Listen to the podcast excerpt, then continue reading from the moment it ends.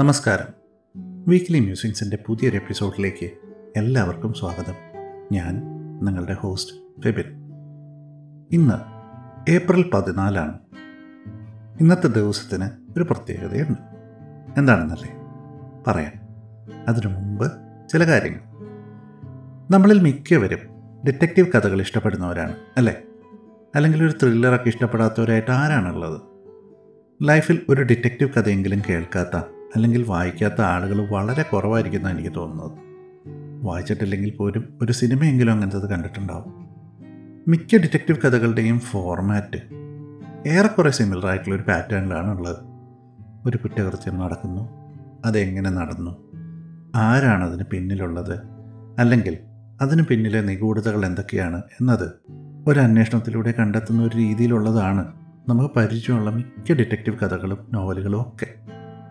അതിപ്പോൾ ആസർ കോനാൻ ഡോയലിന്റെ ഷെർലക് ഹോംസും അഗത ക്രിസ്റ്റിയുടെ ഹെർക്കുൽ പൊയ്റോയും തൊട്ട് നമ്മുടെ സ്വന്തം കോട്ടയം പുഷ്പനാഥിന്റെ ഡിറ്റക്റ്റീവ് മാർക്സിനും പുഷ്പരാജും വരെയുള്ള കുറ്റാന്വേഷകരായ കഥാപാത്രങ്ങൾ ഈ വഴിയാണ് നടന്നത്. എന്നാൽ ഇന്ന് കാണുന്ന ഈ ഫോർമാറ്റിൽ ആദ്യമായിട്ടൊരു കഥ എഴുതിയത് ആരാണ്? എങ്ങനെയാണ് ഇന്നത്തെ രീതിയിലേക്ക് ഡിറ്റക്റ്റീവ് കഥകൾ രൂപം കൊണ്ടത്? എന്നെങ്കിലും അതിനെക്കുറിച്ച് ആലോചിച്ചിട്ടുണ്ടോ? നമുക്ക് ഇന്ന് പരിചയമുള്ള ഈ ഒരു ഫോർമാറ്റിൽ ആദ്യമായിട്ടൊരു ഡിറ്റക്റ്റീവ് കഥ എഴുതിയത് എഡ്ഗർ അലൻ പോ എന്ന അമേരിക്കൻ എഴുത്തുകാരനാണ്. ആയിരത്തി എണ്ണൂറ്റി നാൽപ്പത്തൊന്നിൽ അദ്ദേഹം എഴുതിയ the murders in the Rue Morgue എന്ന ഷോർട്ട് സ്റ്റോറി ആദ്യമായി ഗ്രഹാംസ് മാഗസിനിൽ പ്രസിദ്ധീകരിച്ചത് ആയിരത്തി എണ്ണൂറ്റി നാൽപ്പത്തൊന്നിൽ ഏപ്രിൽ പതിനാലിനാണ്. അതെ ആ കഥ ഇറങ്ങിയിട്ട് ഇന്ന് നൂറ്റി എൺപത്തൊന്ന് വർഷം തികയുകയാണ്. പിൽക്കാലത്ത് ഈ കഥ പലതവണ സിനിമയായി അഡാപ്റ്റ് ചെയ്യപ്പെട്ടിട്ടുണ്ട്. ഈ കഥ എഴുതിയ പോ ഒരു കവിയും എഡിറ്ററും സാഹിത്യ വിമർശകനും ഒക്കെ ആയിരുന്നു. ആ കാലഘട്ടത്തിൽ അദ്ദേഹം കൂടുതൽ അറിയപ്പെട്ടിരുന്നത് ഒരു സാഹിത്യ വിമർശകനായിട്ടാണ്. ആ കാലത്ത് എഴുത്തുകൊണ്ട് ഉപജീവനം നയിച്ച വളരെ ചുരുക്കം ചില എഴുത്തുകാരിൽ ഒരാളായിരുന്നു പോ. പോ ഈ കഥ എഴുതുന്നത് ഇൻഡസ്ട്രിയൽ റവല്യൂഷന്റെയൊക്കെ ഒരു കാലഘട്ടത്തിലാണ്. പല പല ചെറിയ ടൗണുകളിൽ ജോലി ചെയ്തിരുന്ന ചെറിയ സോഷ്യൽ സർക്കിളുള്ള ആളുകൾ ഈ കാലഘട്ടത്തിലാണ് മെച്ചപ്പെട്ട ജോലി തേടി ഇൻഡസ്ട്രിയൽ ഏരിയകളിലേക്ക് താമസം മാറ്റിയത്. സ്വാഭാവികമായിട്ടും അങ്ങനെയുള്ള ഏരിയകളിൽ ഇപ്പോൾ ക്രൈം റേറ്റ് കൂടി കൂടി വന്നു. ന്യൂയോർക്ക് സിറ്റി പോലീസ് ഫോഴ്സ് രൂപം കൊണ്ടത് ഈ കഥ ഇറങ്ങി നാല് കൊല്ലം കഴിഞ്ഞിട്ടാണ് എന്ന് പറയുമ്പോൾ ആ കാലഘട്ടത്തെക്കുറിച്ച് നിങ്ങൾക്ക് ഏകദേശം ഒരു ധാരണ കിട്ടിക്കാണുമല്ലോ. ഈ കഥയിൽ ഇപ്പോൾ ഒരു പ്രൈവറ്റ് ഡിറ്റക്റ്റീവിനെ വായനക്കാരുടെ മുന്നിലേക്ക് അവതരിപ്പിക്കുന്നു. മോൺഷ്യാസി അഗസ്റ്റി ഡൂപ്പൻ ഡിറ്റക്റ്റീവ് എന്നൊരു കോൺസെപ്റ്റ് തന്നെ ആ കാലത്തൊരു പുതുമയായിരുന്നു. എന്തിന്? അങ്ങനെ ഒരു വാക്ക് തന്നെ ഒരു പുതിയ വാക്കായിരുന്നു. പിൽക്കാലത്ത് ഇറങ്ങിയ ഷെർലക് ഹോംസ് കഥകളുടെയും അഗത ക്രിസ്റ്റിയുടെ ഹെർഗൽ പോയിറോയുടെയും ഒക്കെ ആഖ്യാന ശൈലിയുമായി വളരെയേറെ സാമ്യമുള്ളതാണ് murders in Rue Morgue Sherlock ഹോംസിനെ പോലെ തന്നെ അസാധാരണ നിരീക്ഷണപാഠവും കൂർമ്മ ബുദ്ധിയൊക്കെ ഉള്ള ഒരാളായിട്ടാണ് ഇപ്പോൾ ഡൂപ്പിൻ എന്ന ഡിറ്റക്റ്റീവിനെ പരിചയപ്പെടുത്തുന്നത്. സ്വയം ഒരു കഥാപാത്രമായി മാറി ആ കാഴ്ചപ്പാടിൽ നിന്നിട്ടാണ് പോ കഥ പറയുന്നത്. ഷെർലക് ഹോം സ്റ്റോറികളിൽ ഡോക്ടർ വാട്സൺ ചെയ്യുന്നത് പോലെ തന്നെ.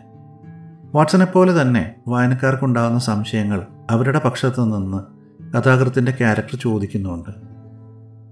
പാരീസാണ് ഈ കഥയുടെ ഒരു ബാക്ക്ഡ്രോപ്പ് കഥയുടെ തുടക്കത്തിൽ തന്നെ ഇവർ തമ്മിലുള്ള പരിചയവും മറ്റും എങ്ങനെ ഉണ്ടായി എന്ന് വളരെ ചുരുങ്ങിയ വാക്കുകളിൽ വിവരിക്കുന്നപ്പോൾ അതിവേഗം തന്നെ ഡൂപ്പിൻ എന്ന ഡിറ്റക്റ്റീവിന്റെ നിരീക്ഷണ പാഠവും കാര്യങ്ങൾ അപഗ്രഥിക്കാനുള്ള കഴിവുമൊക്കെ വളരെ ബോൾഡായിട്ടുള്ള രീതിയിലാണ് അവതരിപ്പിക്കുന്നത്. ഇവരൊരു ലൈബ്രറിയിൽ വെച്ച് പരിചയപ്പെടുന്നു സുഹൃത്തുക്കളാവുന്നു. അതിനുശേഷം ഒരുമിച്ച് ഒരു രാത്രിയിൽ പതിനഞ്ച് മിനിറ്റ് ഒന്നും മിണ്ടാതെ കഥാകൃത്തിന്റെ ഒപ്പം നടക്കുന്ന ഡ്യൂപ്പിൻ കഥാകൃത്ത് ആലോചിച്ചുകൊണ്ടിരുന്ന ഒരു കാര്യത്തെക്കുറിച്ച് മറുപടി പറയുന്നുണ്ട്. ഒരു നിമിഷം കഴിഞ്ഞിട്ടാണ്. ഇത് തന്റെ ചിന്തകൾക്കുള്ള മറുപടിയാണല്ലോ എന്ന് അയാൾക്ക് മനസ്സിലാവുന്നത് പോലും. തുടർന്ന് അത് എങ്ങനെയാണ് മനസ്സിലായതെന്നൊക്കെ ഡ്യൂപ്പിൻ വിവരിക്കുന്നുണ്ട്. അതൊക്കെ വളരെ നല്ല രസമായിട്ട് അവതരിപ്പിച്ചിട്ടുമുണ്ട്. ഇവിടെയൊക്കെ നമുക്കൊരു ഷെർലക് ഹോംസ് ടച്ച് വളരെയധികം ഫീൽ ചെയ്യും.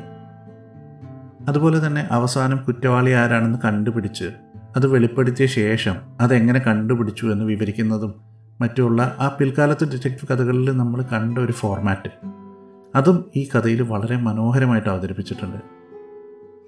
അതിനുശേഷം പോ തന്നെ ആയിരത്തി എണ്ണൂറ്റി നാൽപ്പത്തി രണ്ടിൽ the mystery of Marie Roget എന്നൊരു കഥയും അതിനുശേഷം ദ പെർലോയിന്റ് ലെറ്റർ എന്നൊരു കഥയും എഴുതിയിട്ടുണ്ട്. ഈ മൂന്ന് കഥകളിലെയും നായകൻ ഡൂപ്പിൻ തന്നെയായിരുന്നു. ഈ ചുവട് പിടിച്ച് പിന്നെ ഒരുപാട് കഥകൾ പുറത്തിറങ്ങി. വില്യം റസലിന്റെ പോലീസ് മെമ്മേഴ്സ് ഒക്കെ ഇതിന് ഉദാഹരണങ്ങളാണ്.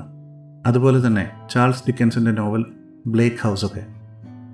ഒരു മേർഡർ മിസ്റ്ററി ആയതുകൊണ്ട് തന്നെ ഈ കഥയുടെ കൂടുതൽ വിവരണങ്ങളൊക്കെ തന്ന് ഒരു സ്പോയിലർ ആവാൻ ഞാൻ ഉദ്ദേശിക്കുന്നില്ല. നിങ്ങൾ പുസ്തകങ്ങൾ ഇഷ്ടപ്പെടുന്ന ഒരാളാണെങ്കിൽ പ്രത്യേകിച്ച് ത്രില്ലറുകൾ അല്ലെങ്കിൽ ഡിറ്റക്റ്റീവ് കഥകൾ പോലെയുള്ള ഒരു ജോണറിലുള്ള കഥകളൊക്കെ ഇഷ്ടമുള്ള ഒരാളാണെങ്കിൽ നിങ്ങൾക്ക് തീർച്ചയായിട്ടും ഈ കഥ ഇഷ്ടപ്പെടും. എല്ലാം കൊണ്ടും ലക്ഷണമൊത്ത ഒരു ഡിറ്റക്റ്റീവ് സ്റ്റോറിയാണിത് വളരെ മികച്ചൊരു വായനാനുഭവം തരുന്നൊരു കഥ. ഈ കഥ വായിക്കണമെന്നുണ്ടെങ്കിൽ കഥയുടെ പി ഡി എഫ് അവൈലബിൾ ആണ്. അതിന്റെ ലിങ്ക് ഞാൻ താഴെ ഡിസ്ക്രിപ്ഷനിൽ കൊടുക്കുന്നുണ്ട്.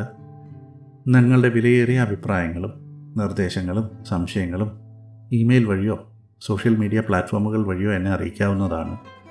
നിങ്ങൾക്ക് ഈ പോഡ്കാസ്റ്റ് ഇഷ്ടപ്പെട്ടെങ്കിൽ നിങ്ങൾ ഏത് പ്ലാറ്റ്ഫോമിലാണോ ഇത് കേൾക്കുന്നത് അവിടെ വീക്ക്ലി മ്യൂസിങ്സ് ഫോളോ ചെയ്താൽ പുതിയ എപ്പിസോഡുകൾ വരുമ്പോൾ നിങ്ങൾക്കത് നോട്ടിഫിക്കേഷനായി ലഭിക്കുന്നതാണ്. എല്ലാവരും ഈ കഥ വായിക്കുമെന്ന് വിശ്വസിക്കുന്നു. അടുത്ത ആഴ്ച പുതിയൊരു എപ്പിസോഡുമായി കേട്ടുമുട്ടാം. അതുവരെ വിടാം. എല്ലാവർക്കും നല്ലൊരു ദിവസം ആശംസിക്കുന്നു. Take care.